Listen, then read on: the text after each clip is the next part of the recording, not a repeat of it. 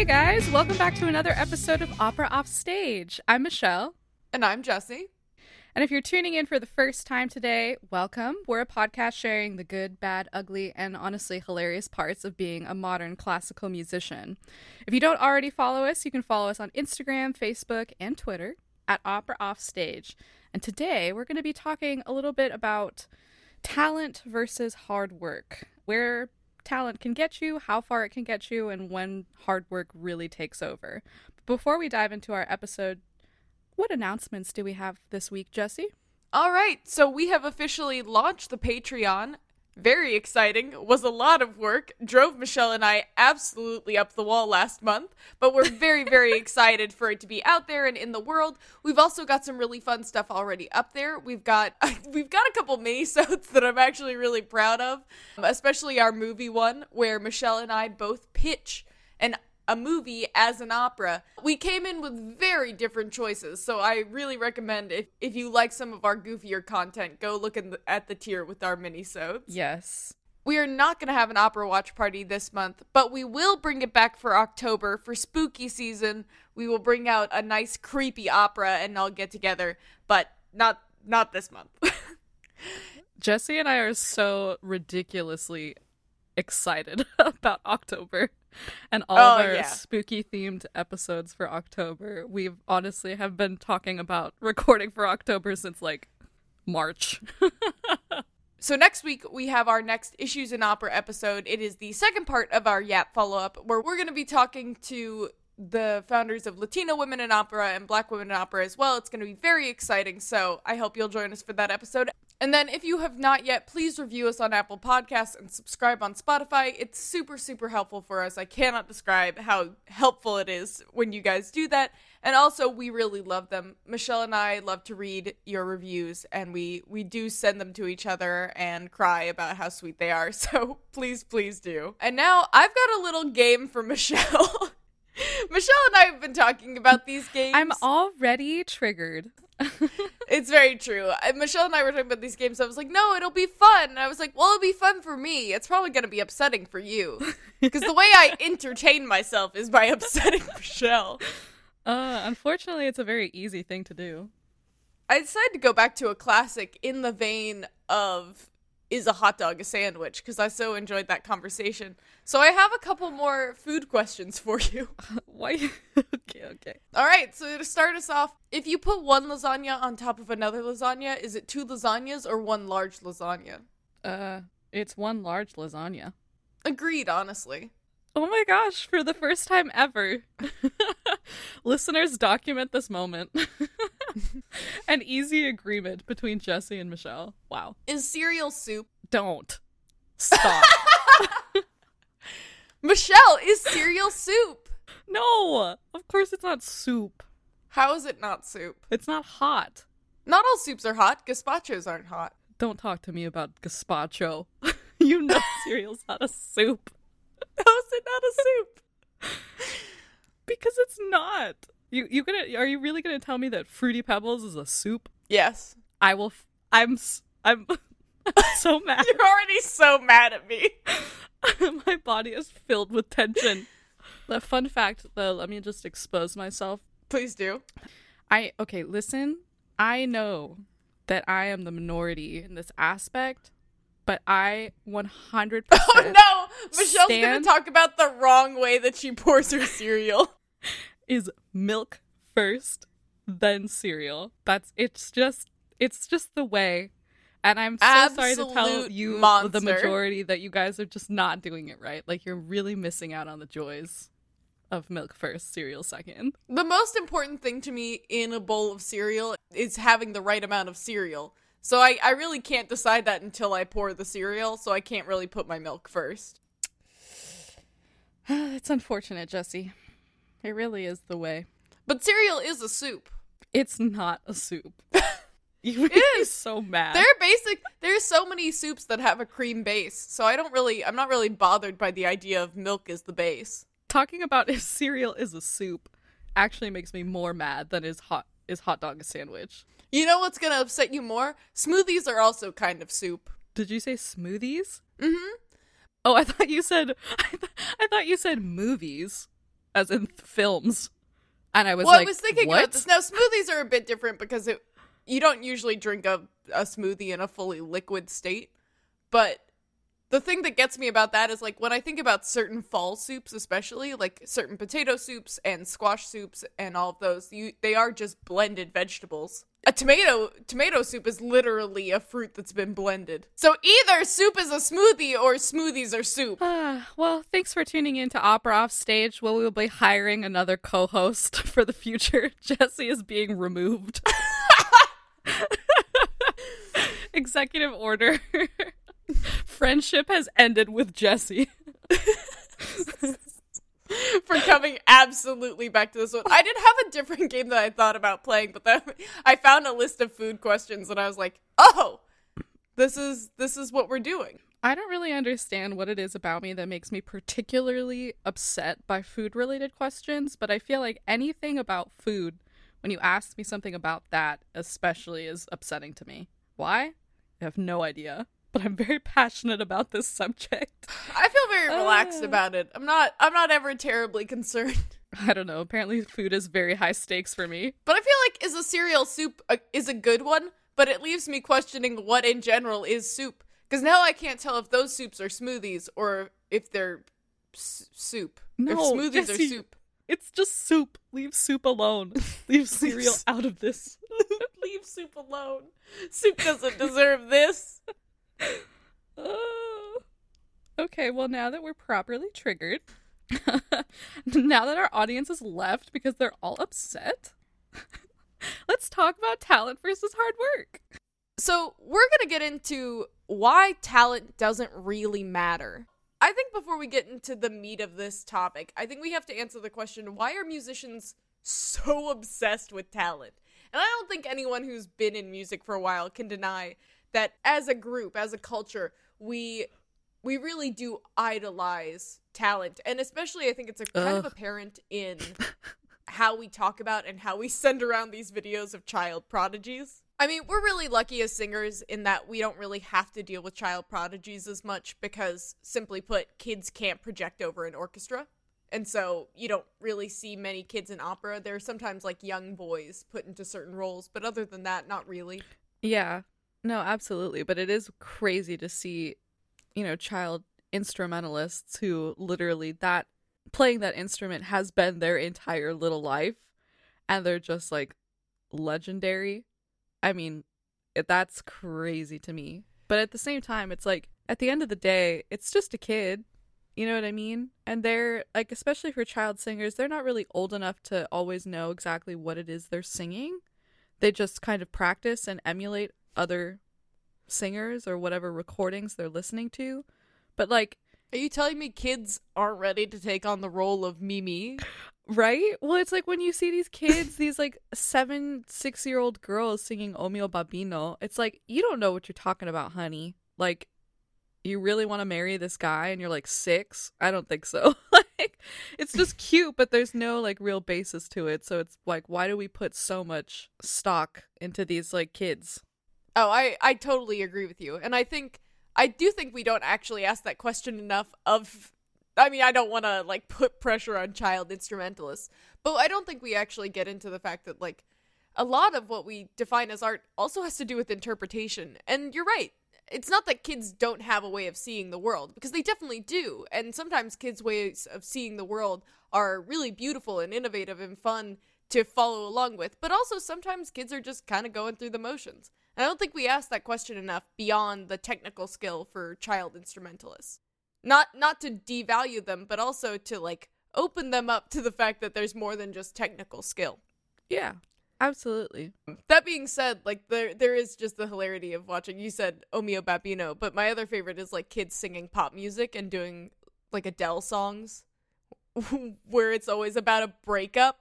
yeah nothing is more awkward to me than than those kind of things. And like as a voice teacher like i've definitely taught some younger singers who want to learn pop ballads or like pop songs or like maybe like some musical theater rep that's just not really that appropriate for them. And i'm like oh like ah, i don't know about that honey. Like let's give it a couple years oh, it's just always so funny. It's so cute though. But yeah, undeniably.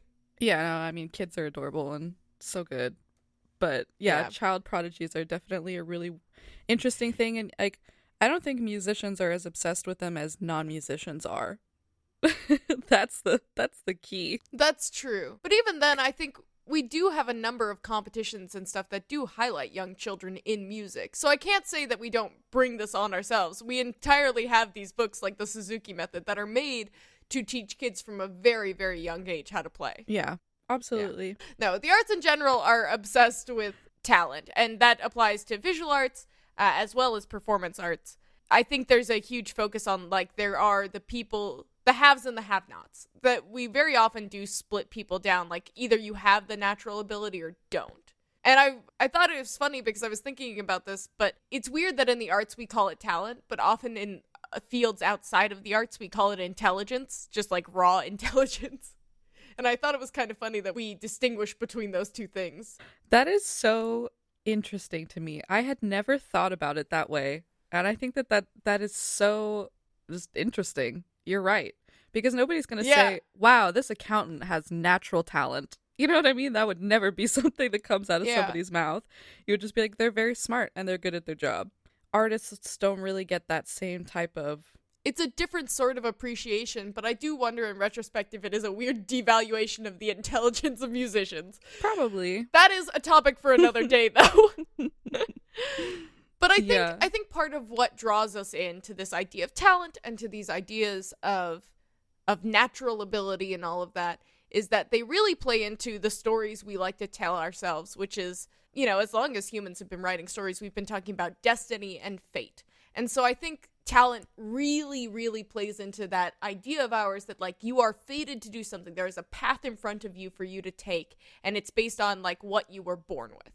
It's a it's a big basis for most of the stories we tell each other. Absolutely, and I think this this is the basis of the marketing in talent shows.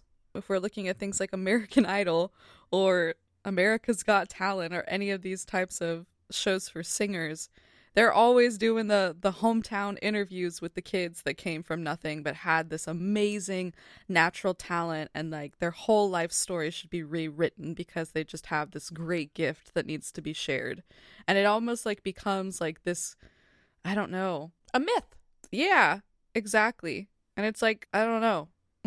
it makes a better origin story to say Yeah. you know they were born because there's nothing s- there's not a lot that's super attractive to us about they spent years slaving in a tiny room with a piano it's a, it's not as as pleasant an idea to us No, nobody wants to hear about somebody paving their way because of hard work when it comes to to music. We're much more interested to just hop on the bandwagon of, oh, this person is just so amazing. They rose to the top. Like, was it hard work? No, it was just they have this God given gift and they're incredible.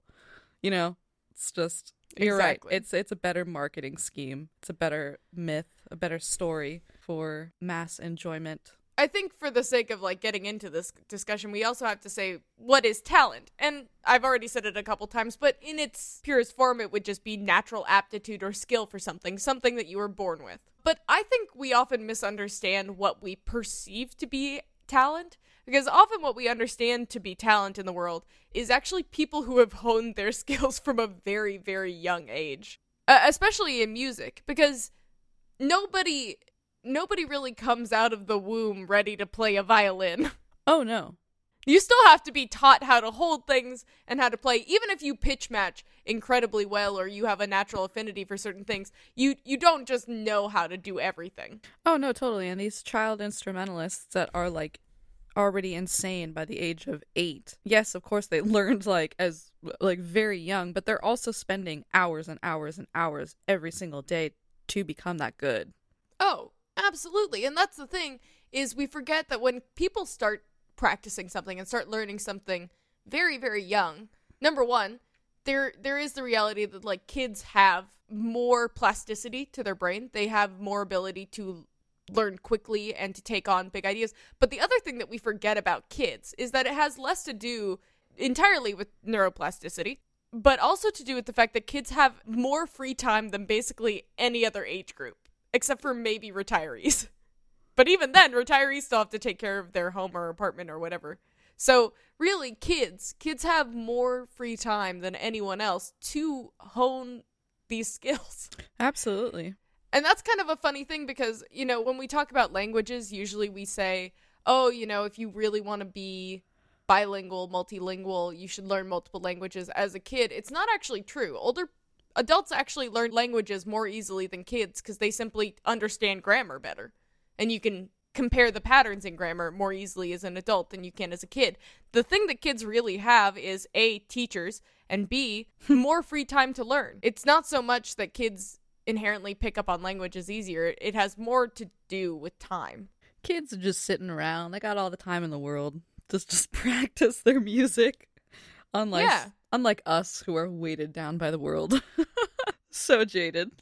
and here's the other thing the people the people we perceive as talent very often have access to resources that others do not and whether that means that they were literally born into like a well-off family or if it means that maybe they weren't in a well-off family but maybe their mom is a music teacher like a lot of people who we perceive as having talent actually just have access to a resource that not many people would have had at that age which once again isn't a devaluation Yeah, I think a lot of the people that we see come out with these like inspirational stories do come from musical families. Like they were already kind of born into it, or like you said, they had the resources to take music lessons, or they'd have some relationship with a music teacher at an early age, and like that's really what sets it off. I don't really think that there are a lot of musicians, whether you, well, definitely not if you're an instrumentalist, but even as a singer, who are just really paving their way sheerly off of talent. Just like, I don't have to practice. I'm just like naturally incredible. That just doesn't happen.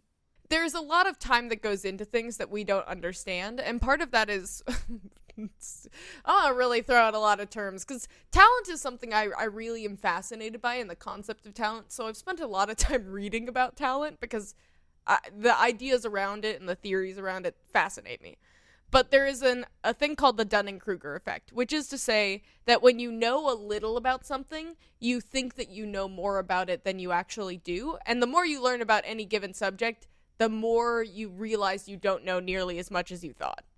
Does that make sense? Yeah, I think we discussed this topic on our uh, things I never want to hear from non musicians ever again. Exactly. Well, and this is the thing is when people don't know enough about something, like maybe for example me and and a lot of instruments, I can't perceive a certain level of ability, so I can't distinguish a lot of things. I, I simply don't know enough about it. And so what I perceive as talent may in fact be hours and hours spent practicing something. We tend to fill in the gaps in our knowledge, not with reality, but what with with storytelling. That's the human nature of it all. Is that when we see somebody do something really incredible, often we don't fill in that blank with hours of practice and looking up videos and working with metronomes. We very much think, oh, they must just be really good at this. Absolutely. But I think the other thing that we misunderstand is that there are very few natural aptitudes that can't be matched by hard work.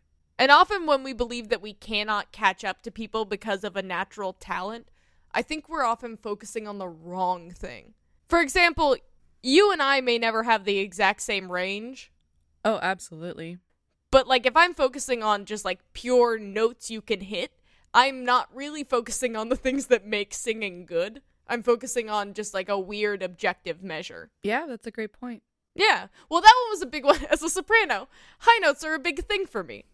Mhm. So so that's just one of those weird things, but like there's no point in worrying over range when you should be worrying about, you know, registration is far more important really. Yeah, definitely. But so what we're going to do next is we're going to break down why why talent isn't really worth it. It ain't it. exactly. It's not the mood. Not the mood, not a vibe. and why hard work is so much more important to be thinking about than talent. Because number 1, talent isn't within your control. For example, Michelle will never be able to really hit an octave with her tiny tiny delicate baby hands. no. uh, my biz- biggest musical insecurity. You guys should see my hands. I'm like a pretty normal sized person, I would say, but I just have like tiny extremities. stupid small. Small feet, I have, small like, literal hands. child hands. I genuinely really like honestly hitting I can't even hit an octave normally. Like I have to kind of like go under. It's depressing. I can hit a tenth, but it's not like a usable tenth. I can hit a ninth though. that makes me that's like really weird. You're just like bendy. Yeah, that's because You're none of my like- joints work appropriately. They're they're all broken. just a stretchy lady. S- I'm not. stretchy- My hands are like tiny, tiny, delicate baby hands. But that's my point. There's nothing you can do about that. The only thing you can do is work around that, and there's still plenty you can do. That is to say, there's nothing you can do about that. That is simply the size of your hands. But focusing on it won't help you either. And being jealous of other people for having larger hands also won't help you. The only thing you can do is figure out other ways to adjust and work with that, and focus on the skills that you do have. I'm crying at this example. You're welcome. I thought about this. Jesse just roasts me. Do you like that I chose you and not me in any way? I know. I love it. You want to hear about why talent isn't it? No, but I wanted to say Michelle was born with small hands. tiny, tiny hands. No, my whole Uh. thing about that is that there is there is a bit of an advantage to having larger hands if you play the piano. Luckily, Michelle, you're not making a career as a pianist. You're gonna be just fine. Thank God, my career would be so sad. But the point of that is to say that if you were, that focusing on it wouldn't help you at all. It do- it simply doesn't do you any good, and it's not like you can't adjust for that. It's not like everyone who plays the piano has Rachmaninoff hands. No, absolutely. Yeah, I think focusing too much on talent, like you do really have to remind yourself that it's not within your control because there's definitely that temptation to compare yourself to other musicians and obviously everybody has a different set of strengths and rather than focusing on what they were just naturally born with what their strengths were that they have worked on over time and comparing it to yourself is just not helping you it's not really good but i think like one of the biggest things with talent is relying on talent too much i feel like pretty much always leads to really bad habits habits that are especially hard to break and i think are a reason why a lot of people kind of fall off and fall out of music Can I say, Um, I think the best example of this is easily because most of us were not musical savants. That's fair to say. There are speak for yourself jesse i'm just kidding I don't want to ignore the fact like there are definitely people who have talent or like abilities that go way beyond the norm. However, they are so small in number that it's almost not a factor. The chances of you being beaten out by a musical savant are very slim. The chances of you being beaten out by a person who's hardworking are much higher. but yeah but I think from uh, at least a good portion of people, at some point, you may have been one of those people in school who was told, you're really smart. And that is a terrible thing very often for kids to hear because there are a lot of kids who go through school leaning on the fact that like they're smart and they can make up for the fact that they don't know how to study or they don't know how to work on projects long term. I may or may not be speaking from experience. this episode's just a roast yeah, a self roast for myself. Well, let's go through some of these examples and I'll jump back to this. But for example, if you if you're a person leaning on talent, you don't have a good practice routine because you simply don't have to. You do the bare minimum because you don't have to practice long and hard to get things. Yeah, and this is bad because this just kind of leads to poor like musicianship skills and obviously you are going to eventually reach a piece or a recital or a role where not putting the practice in is just not gonna work out well for you. I mean, I feel like you can really skate by until you're presented with your first truly difficult piece of music and that's the real test of like wow do i have the discipline to actually work through it until i can get it because there's music that's difficult obviously and how you handle that and how you hand difficult roles and prepping recitals says so much about you and if you're only relying on your talent yikes You're always going to go so well for you going to reach a level where you're going to hit that roadblock. And if you don't have the skills to overcome it, you're going to be in a lot of trouble. Because as you do more and more music, you're going to be surrounded by more and more talented and skilled people. Like the, every every level of education or professional career you go up, you're going to meet people who are incredibly good at what they do, and talent is simply never going to be enough to overcome that. No, you have to have that long long term motivation Exactly. to get through that. And if you're relying on talent, mm-mm. the the people who didn't skate through have been building the willpower and skill set necessary to overcome any roadblock.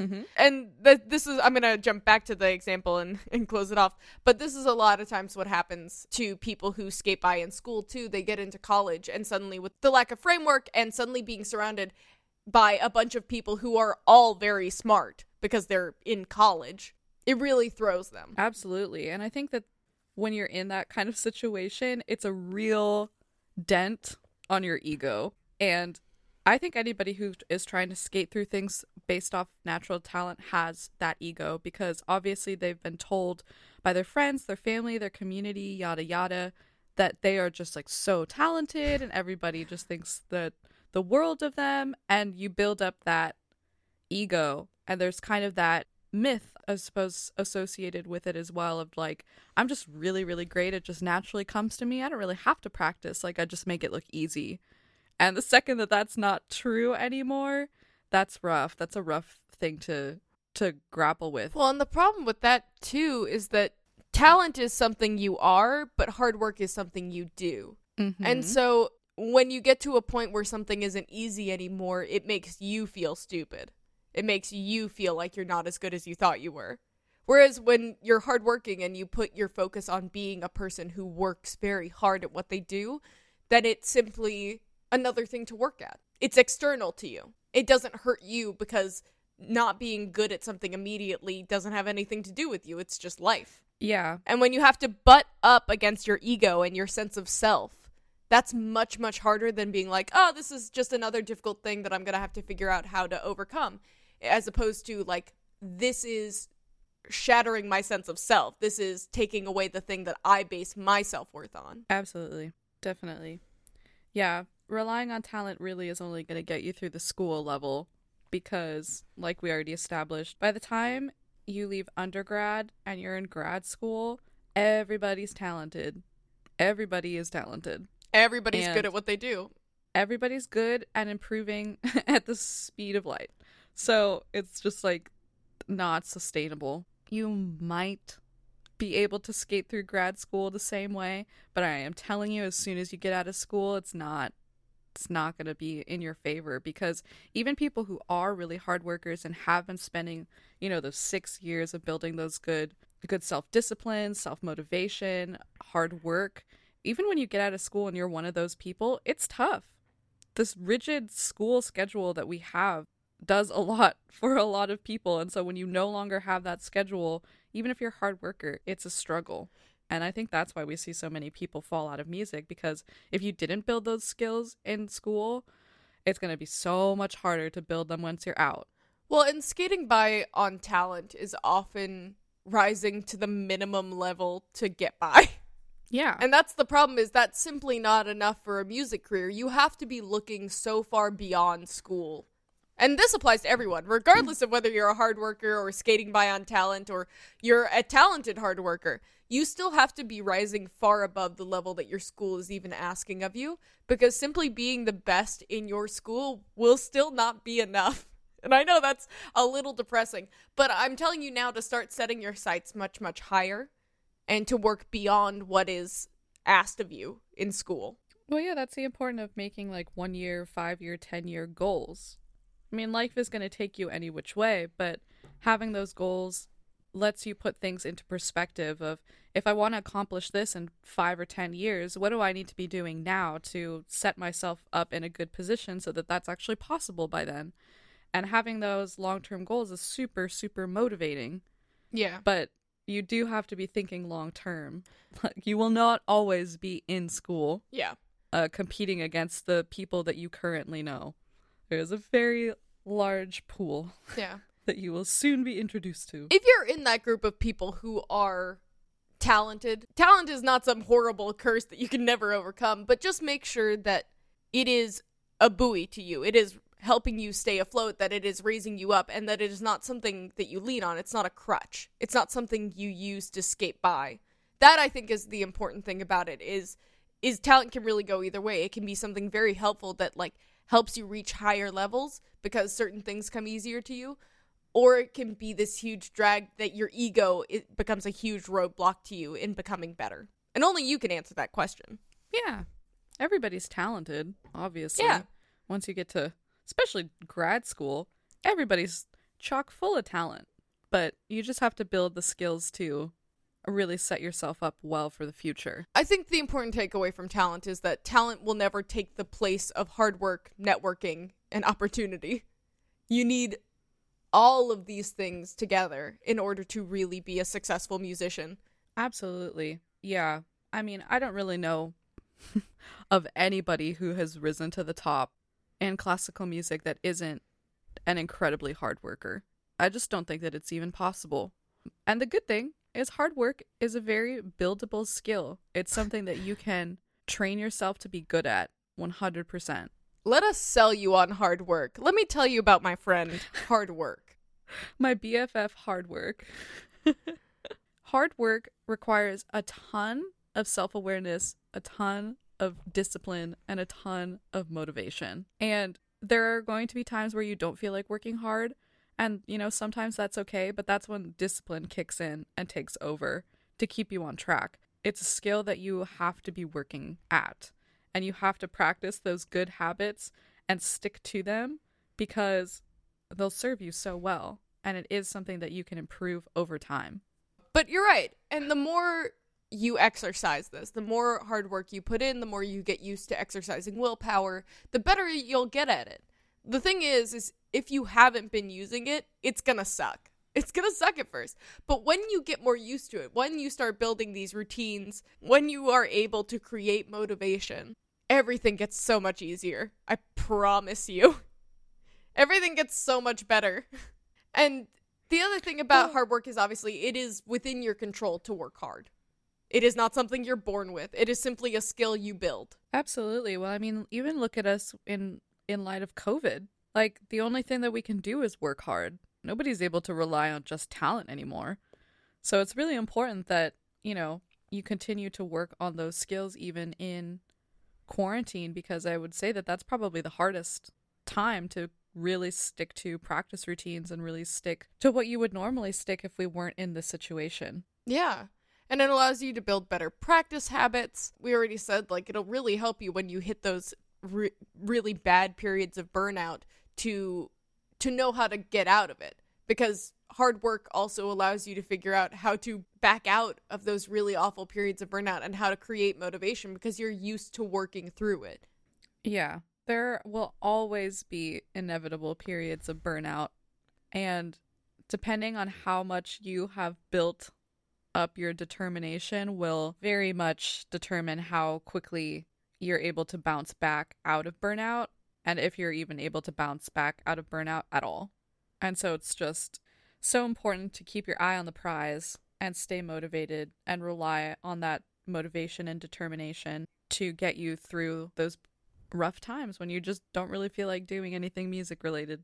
And it happens to us all. It's totally normal. Oh, yeah. Well, and I think you bring up a great point there, which is that it also helps us when we're thinking long term about our careers. Because when you work hard, you, I think, are better able to perceive the hard work that everyone else is also putting in. You stop seeing other people's abilities as talents and you see them more as skill sets. And when you are perceiving of what other people do as not an innate talent, you are able to better think about how you can also reach those levels so that when you watch professional singers and you see them do these incredible feats with their voice, you're able to think, okay, but what they probably did was all of these tiny steps to get there. And I am also capable of doing all these tiny steps. Mm-hmm.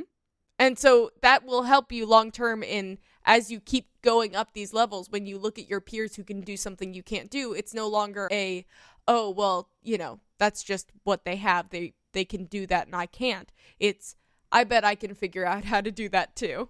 Yeah, and I think it also when you're used to working hard and realizing that others are working hard as well, I think it kind of allows you to put aside your ego and actually ask those people to help you in different areas and different areas that you struggle with. Because you know, if somebody has piano skills than uh, that I definitely don't have and they've been playing since they were like 6 and I need to do whatever or this person is just like really really great with the french language like they speak it fluently and i need help with my french aria. If i can just put that ego aside and go up to them and say hey like i really admire how hard you've worked at this skill. Would you help me? I mean people always want to help each other right? In Yeah. music school it's kind of like an ego boost to the person you're asking because they're like oh wow they like see that i've worked really hard at this and i can help them. That's really cool and it just builds community People will help you so often if you just ask. Absolutely. That's like another, you know, little piece of networking. You're building a, a relationship with that person. And it's an, just another opportunity to become better at something that maybe doesn't come so naturally to you. So I think when you prioritize hard work, you're able to prioritize it and appreciate it more in others. People feel more approachable when you're able to put aside your ego. Yeah, when you kill off that ego part of yourself, you're also more able to focus on your weaknesses. And a lot of our schooling is fixing our weaknesses, is balancing our skill levels. It's not just about maximizing the things you're already good at. A lot of it is also bringing other skills up to speed. And it as a vocalist, that's a constant battle because our voices are constantly changing. So something that wasn't weak a day ago may be difficult today. And so I think for singers, even more than most, you have to learn to put that aside and how to embrace and deal with weaknesses. Because simply put, our instrument is variable. And if you don't, you will end up backing out of a lot of things because you're unable to deal with anything less than the absolute peak. Yeah, absolutely. And I think going off of fixing your weaknesses and overcoming those periods of burnout, I think the biggest difference, and you kind of touched on this already, Jesse, is when you put your a little bit more of your identity and your value in your hard work and the skills that you have worked hard to cultivate, when we are inevitably faced with failure, it's not going to be so soul crushing because if you don't get a part, you don't get the opportunity you were looking for, you can go back and see the steps that you took in your hard work to get to that. And you can just reevaluate your plans. Maybe you spent too much time focusing on one thing. Maybe you worked really hard, but your efforts were better put somewhere else. Or you can just strategize because you're already used to that skill. You're already used to figuring out a plan to get where you want to be, to get what you want.